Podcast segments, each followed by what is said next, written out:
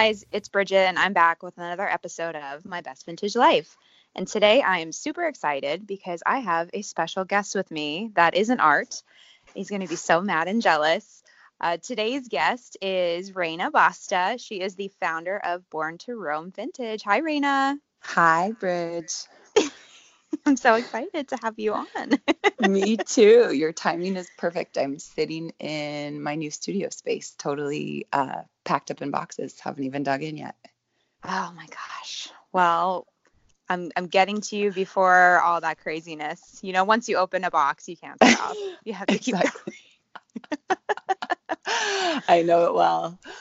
So guys, Raina actually um, she's she's up in Northern California and um, she has a new little a new little space in her life. She's doing a little moving, so things have been hectic for her. So I appreciate her taking the time to uh, to talk today. So um, I was thinking just to start, you could tell the listeners a little bit about yourself. Yeah, absolutely. I am um, a Bay Area native. I'm originally from a tiny town called Glen Ellen, which is right next to Sonoma, wine country girl. And, and I grew up in Sonoma. I moved to San Francisco at 17, started school. I originally thought I wanted to study psychology. Both my parents are therapists, so I'm either the most level headed person you know or the craziest person that you know. Um, and but they both live very good lives and they're both really happy people. So I thought maybe studying um, psychology would be the way for me as well. I did uh, two years at SF State and then soon realized that science was not my thing um, and that people's psyches were a lot more complicated than I wanted mm-hmm. to spend my life trying to pick apart. So I had always had a passion for clothes and being from a small town with no clothing stores, we had several thrift stores, and that's really where I spent my time shopping as a little girl, um, picking through racks of old T-shirts, trying to find soft ones. Um, and so it was kind of a no-brainer for me um, to study fashion.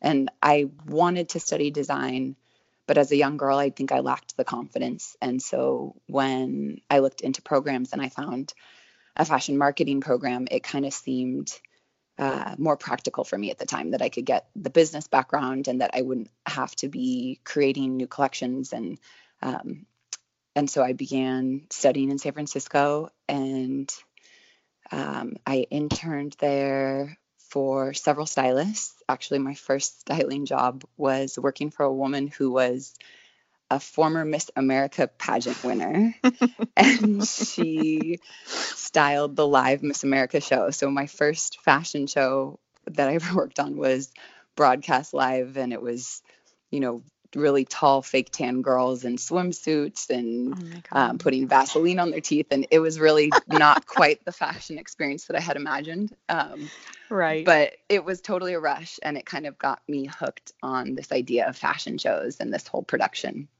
And um, so I finished my, de- I was about a quarter away from finishing my degree, and I went to New York City for the first time for my 21st birthday, and um, fell in love with it. Knew I needed to be there.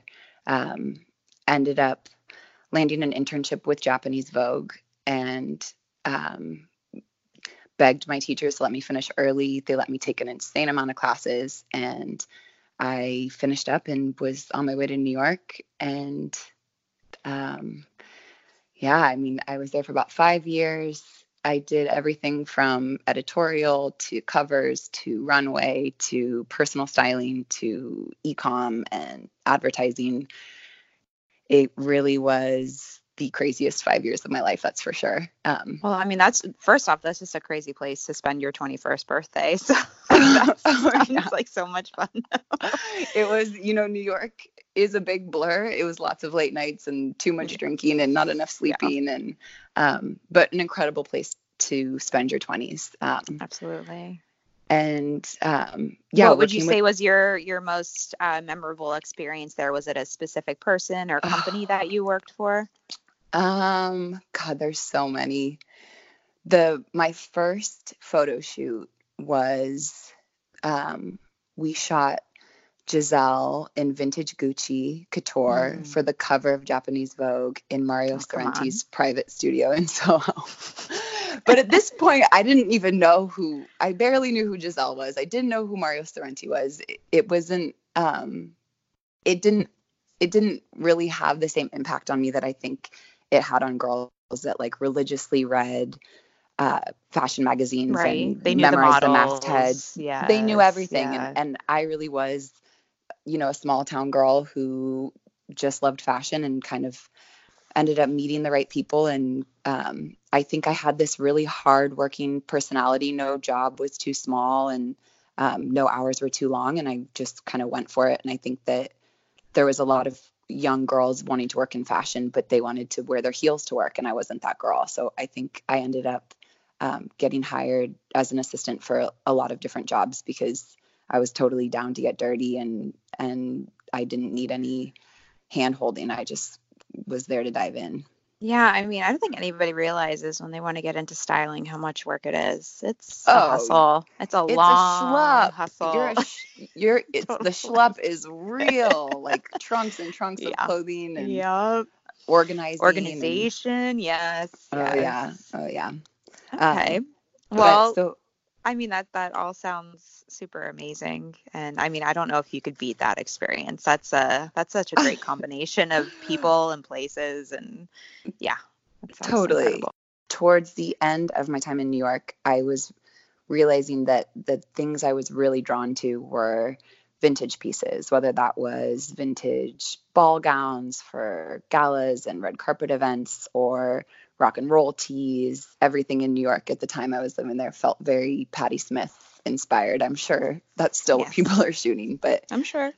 um, that look really was what we kind of always were recreating and um and so it was kind of this return to what i knew that i always loved which was these old beautiful t-shirts and jeans and i had worked in san francisco in high-end retail and so denim really was one of my strong suits and Right. uh, and so between denim and t-shirts i was always wearing my dad's old t-shirts old grateful dead tees and giants tees and that was really what i would get commented on the most from people which was hilarious to be on an editorial shoot and you've got racks of marc jacobs and Mhm.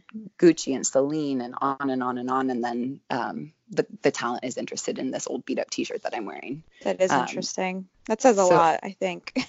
totally totally. Um, and i think there's i mean you know all the magic in vintage. There's something about it that even if you're in front of the most beautiful handmade special designer item the story and the history and the longevity of the vintage piece kind of you can't replicate that No, you can't. You can't. And um, no, I think that's something really important to to point out. I mean, you had, like you said, you were wearing stuff that belonged to your dad. Okay, well, that was your dad's, and there's his story. You know what I mean? Like it's just it's Absolutely. that's that's what I love about it, and I know you love that about working with vintage too. So I think that's really that's really cool. You know that you had those moments when those people were reacting like you said, they have all these beautiful things around them and they see your shirt and that's what's catching their eye. So Totally. And that's what really working in New York as a stylist, there's so many stylists in New York. And nowadays everybody is a stylist in New York.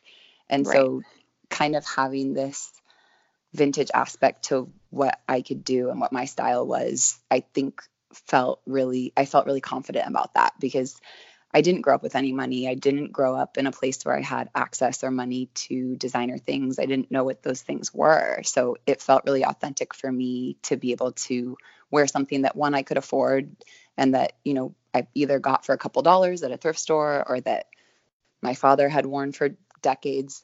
Um, and it kind of felt like um, this raw authenticity that just felt really good in a place like New York that everything is really intimidating and huge Yes. Yeah. and so and i so i contacted a friend of mine who had an amazing shop in brooklyn um, called grand street bakery she's not there anymore her and her husband actually are in um, pittsburgh in pennsylvania Nice. Nice. and so and they're big denim heads and they've got a great vintage eye so i worked in her shop uh, for the last couple months i lived in new york i had I knew I needed to leave. I knew I wanted to pursue vintage.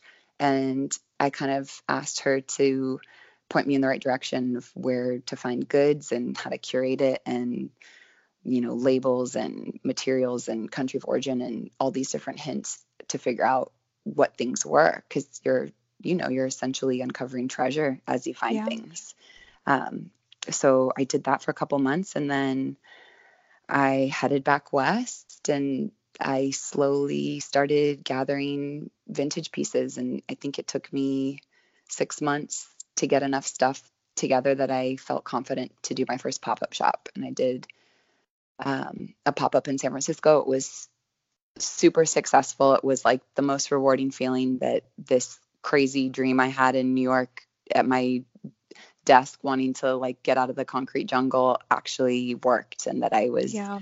back in my home coast and doing what I wanted to do. And um, originally, Born to Roam was a mobile store, and I have a 1955 vintage Airstream that I turned into a shop. Um, I was, I was used- just gonna ask, was this first pop up? Were you using the Airstream then, or no? N- no, the Airstream, I was still figuring out. Okay, I haven't driven a car in so since I was in high school, and I was young for my grade, so there really was only my senior year that I was even old enough to Right. drive. Yeah. Um, so not only are we talking about buying a car and driving a car after not for I don't even know how long, almost a decade, and then um, and then learning to tow a trailer at the same time. oh my god. Um, so I l- luckily, as life kind of works out, um, my now future husband um, helped me tow the thing to events and was kind of my my road dog, if you will. I mean, that's amazing because I can't imagine doing that, not in like the city or anything like that. Oh my God. No. You- I would have so much anxiety.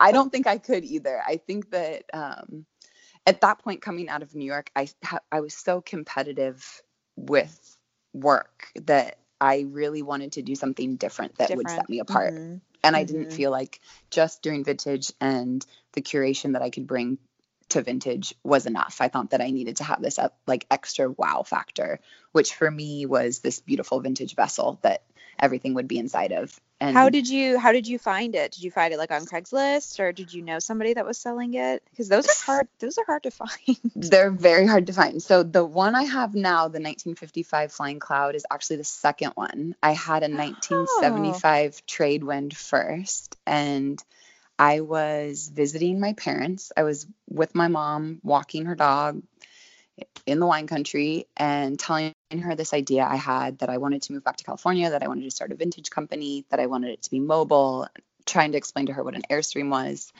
and we walked past her neighbor and they live out in the country. So the neighbors are, you know, quarter mile apart. And Yeah. and she says, "Oh, like that?" And she How points funny. and there's an airstream. and so I couldn't figure out how you got into the yard where the airstream was. So um, I wrote a note, or we went back to her house. I wrote a note and said, My parents live in your neighborhood. I'm in the market to buy an airstream. I saw one walking past your house. Is it for sale? And I Mhm. left the note in their mailbox. And they emailed me back. It wasn't for sale, um, but very nice people. And or they sorry, left my email and they sent me an email. And um, and then time goes by. I move back to California. Um, I'm I'm collecting vintage, and I get an email from them saying that they were going to sell the Airstream, and if I wanted it, they wanted to give me the first kind of dibs at it. So I went and checked out. Well, you it out. probably got like the ball rolling because I guarantee you one of them was like probably thinking about it, and then like you know you were the catalyst. Oh yeah, Like, and and then soon I found out that they were both surgeons. They had three horses and three dogs between the two of them. This was their third home. They had more stuff than they could deal with and no time to deal with it. right. So the Airstream had been purchased by the husband as um, like a man cave i- that he Mhm. wanted to build it out for like a reading space, and um, and it had essentially sat there for about five years and nothing had been done. So he he said, you know, my wife just really wants this out of here. So give me a number and it's yours. Oh wow. And I offered him a really, really low ball number and he took it. And Oh, I'm not a good negotiator by any means, um, but he really wanted to get rid of it. And I didn't really have any money to my name at that point. So it worked out for both of us. And I used that Airstream for, I think, the first event, and then realized that it had it was a lot funkier than I thought that it was, and so I ended up finding the 1955 online down in Carpinteria in like Central Mhm. California, Yeah. and and so sold the Tradewind, and then upgraded um, to the to the Flying Cloud, which is the one I have now. Yeah, it's a little bit of a haul too to go down there to get the new one. That was Oh. probably a fun ride back.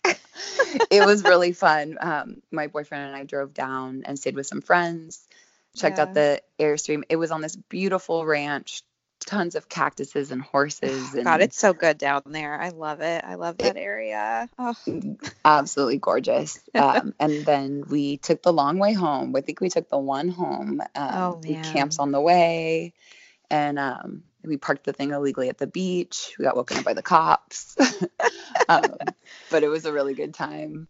that's such a great story. Both of them, both of them have good stories.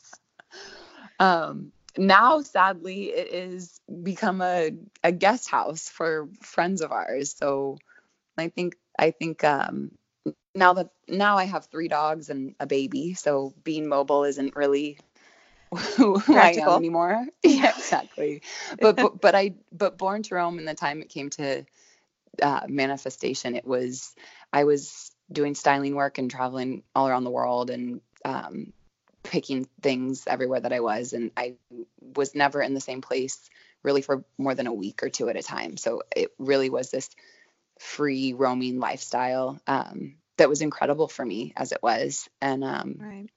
it's been uh, sad in a way to to grow up and have roots and not be able to be freewheeling as much, but um, but to see my business kind of evolve into stocking stores and doing events instead um, of popping up uh, Right. has been a good transition. Awesome. Um, I was going to ask you, I mean, you kind of answered the question. I was going to ask, like, what actually made you choose, um, you know, vintage. So you covered that. But what would you say your aesthetic is in terms of what you sell? Do you have an aesthetic? Obviously, I know the Yeah. answers to all of these questions, um, but the listeners don't. So what would, Yeah. you, what would you say your aesthetic is? I would say that everything that I'm truly inspired by is from California subcultures, whether that's uh, ranch wear and work wear that cowboys and farmers and overalls and great denim to skaters and surfers and this more like coastal t-shirt tube sock lifestyle um, to just sportswear. I love old jerseys and old sweats and um, you know champion on and on. Um, so really, it's for me. I mean, I named my daughter California, so I really could not be more infatuated with the place that I'm from. Um, and really, the style that has come from here is so diverse. You've got such a diverse Oh, yeah. eco climate place. We're um, like our own got- little country. absolutely we are our own little country for sure um, so yeah really i mean sportswear workwear that's really where my heart is for sure um, denim t-shirts i i own a lot of clothes with background in styling and, fashion and um, and owning a vintage company but i wear jeans and a t-shirt 99% of the time Right. Well, I think from, you know, from what I know and from what you sell, I think you have a really smart approach because it's almost kind of like a unisex approach where um, you know, a lot of the the different types of the subcultures that you mentioned can really be worn by men and women and I think that's nice and I think that can really appeal to more people. You know what I mean versus like being so pigeonholed into one type of clothing, absolutely absolutely makes sense. I Yeah. um I've I've always been into unisex and I think for me like the idea of like the hottest girl in the room is like the girl that's wearing her boyfriend's sweatshirt and Right. I don't know where that came from or why that is so attractive to me, but it's this kind of like confidence that it that I don't really care. I don't need to show a ton of skin, I'm you know, to- or exactly, like, not I'm just comfortable in my own skin and I'm going to wear whatever. exactly, exactly. Cool. Um, what would you say is the the favorite piece you've ever sourced? It could be something that you sold or something that you still own, either or. Anything like really interesting or unique or rare? Oh, um, that's such a hard question. Um, it could be a of- few if you want.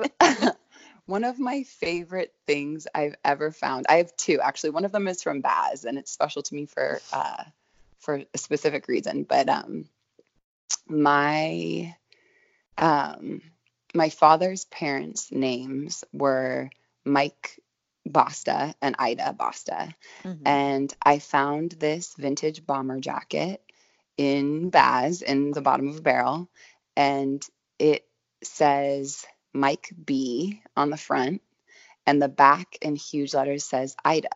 Oh, so and so- perfect. It was kind of this cool, and there's no year on it, and I have no idea what Ida is, if that's a school or what it is, but just kind of, right. um, I was. But it's like, what are the to my- chances? You know. what are the chances? Totally. So I feel like when you find those pieces that feel like they are kind of meant for you to find, it feels really special.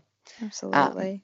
that was that was my favorite Baz find, and then um, I think in in, in uh, think it's a Pasadena flea. I found this really great Hawaiian T-shirt that says uh, Pakalolo on the front, which is marijuana in Hawaiian, and then it Right. has all the land race cannabis strains that came from the islands, which oh, that's um, super cool. super cool, super unique. I feel like I've seen a lot of vintage in my day and I'd never seen anything like that. So I thought that was that's really cool. That's in my personal collection.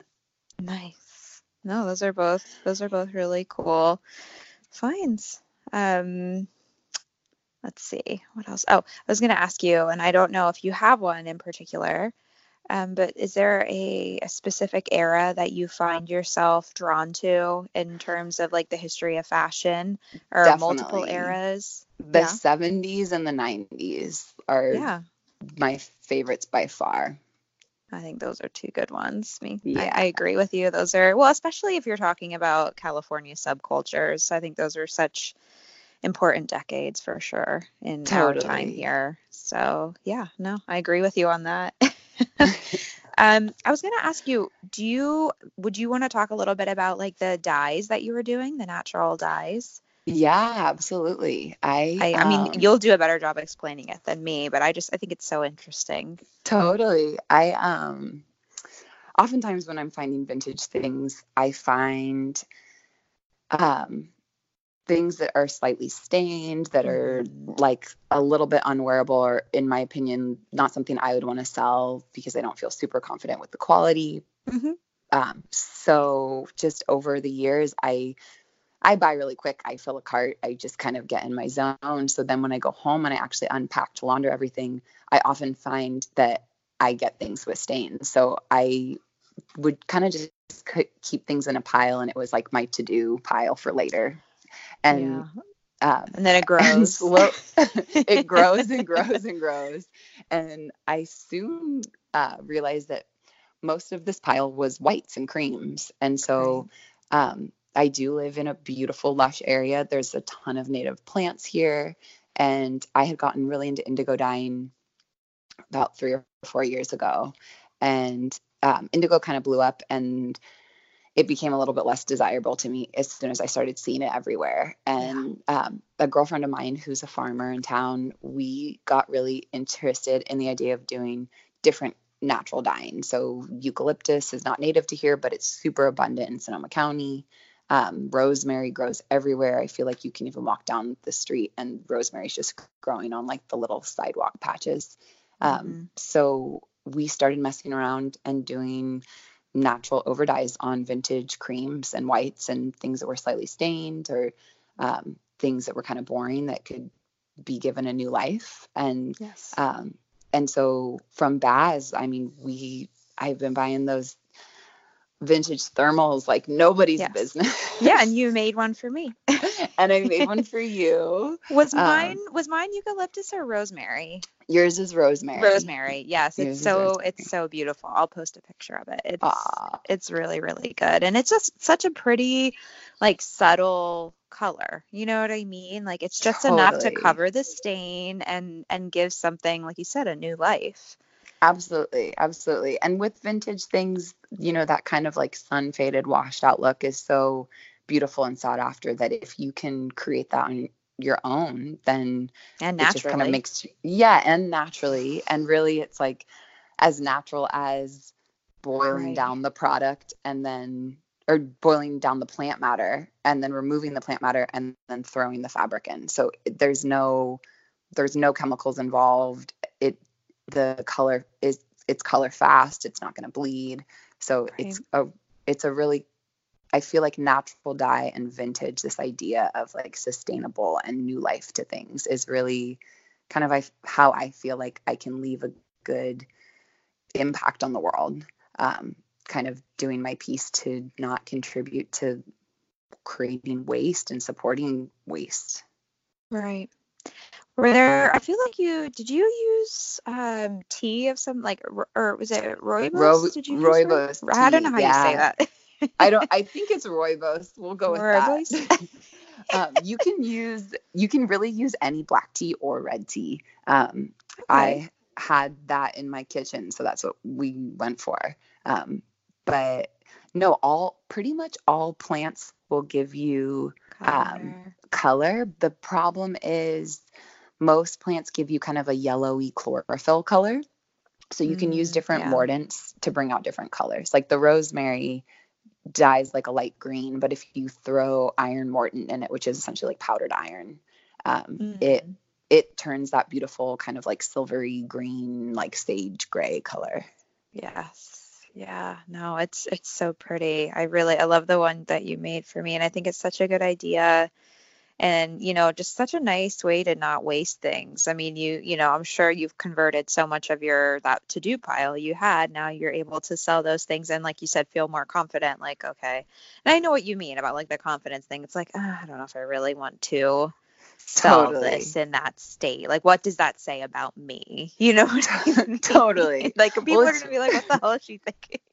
it's funny too. Uh, the community in San Francisco has changed so much that it used to be a huge hub for vintage, and a lot of those people, those creatives that were drawn to it, they can't afford to live here anymore, so they don't Right. live in the Bay Area.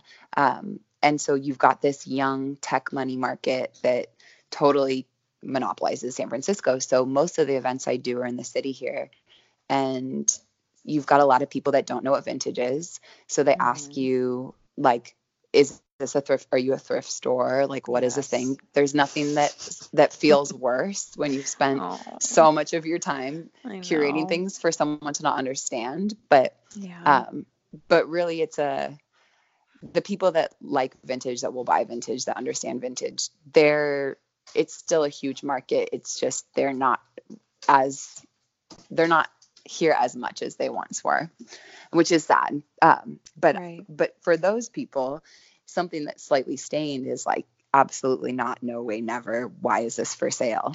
So Yes. having having to explain yourself um, to a 22 year old that makes six figures what a vintage T-shirt is is not really what I'm after.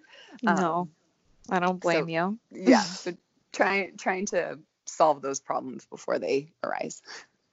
Yeah. No, that's awesome. Thank you for, you know, like I said, you did a much better job explaining it than I than I would have. um, but I, I wanted to touch upon that because, you know, not only are you selling vintage, you're doing some other things too. So yeah. um I feel like there's probably a lot of moms out there listening. So I was wondering if maybe since you're a new mom, maybe you could touch upon some of the challenges you've seen arise since California's come into your life. But you don't have to go super in depth, but if you have any advice or tidbits, I'm sure people would appreciate it. um, first things first, happy Mother's Day to all the moms out there. Yes. Yes. As a new mom, I did not really ever realize all the things that moms do every day for not just their children, but really for everyone. Um, it has been quite a transition from being uh, a childless woman into a into a mother. You really Mm-hmm. your time is so monopolized by your kid. You have to really set aside the time and figure out the childcare and and make the time to work because something like vintage is like it's never a 9 to 5 it's No, it's buying not. trips it's laundering it's mending it's you know events when you can do them and so you don't really have the same lifestyle so implementing that structure is has been really key for me um, and then i think the other thing for moms too is when you have a young baby my daughter's almost eight months um, you feel this guilt that you you should really be with your kid and not doing the other things that you Mhm. love and that make you happy. So I think that if you're happy, your baby's going to be happy. So whatever does it for you, if you're lucky enough to love what you do, then make sure that you do that because that's going to enhance your kid's life. Um, Yeah. No, nobody can be full time perfect mom. We were people before we're mothers, and um, we're people even when we're mothers. So it's important to prioritize yourself. And um, my work feels really key to my identity as well. If I'm not working and I'm not doing the things that I love that I feel good at, um, that messes with you too in other ways.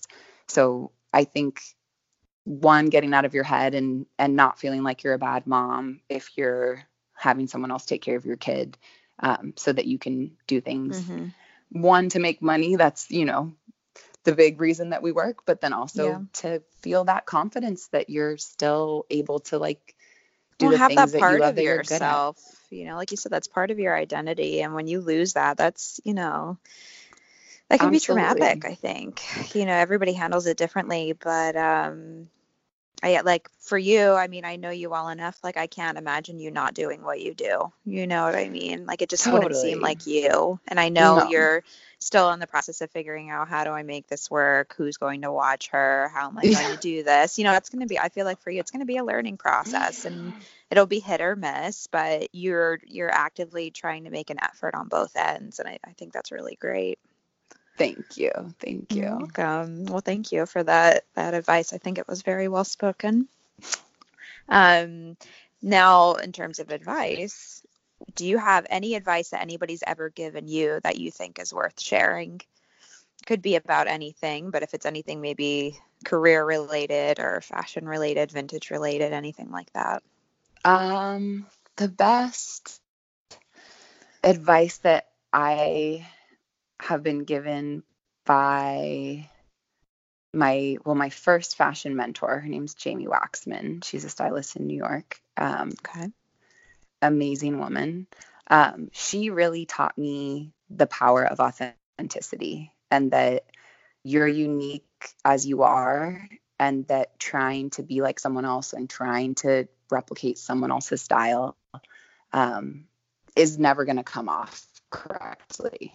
That it's better to be you, whether that's your personality, what you put together in terms of clothing, the life that you live. If you're trying to do it for someone else, it's never going to work out, Mhm. and it's there's no longevity in that. Um, so she was really a big advocate to me about supporting me to be this California girl that didn't fit in in this big city, and that and showing me that that was kind of my power and my uniqueness there. And Oh, I I think for- that.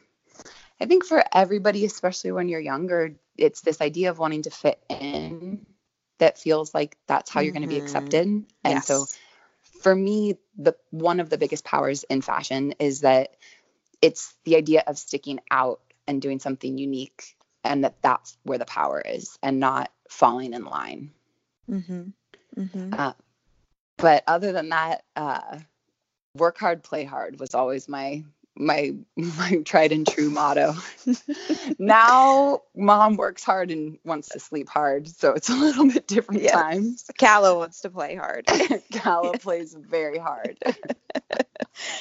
No, those are both really good. Thank you. Thank you for sharing them.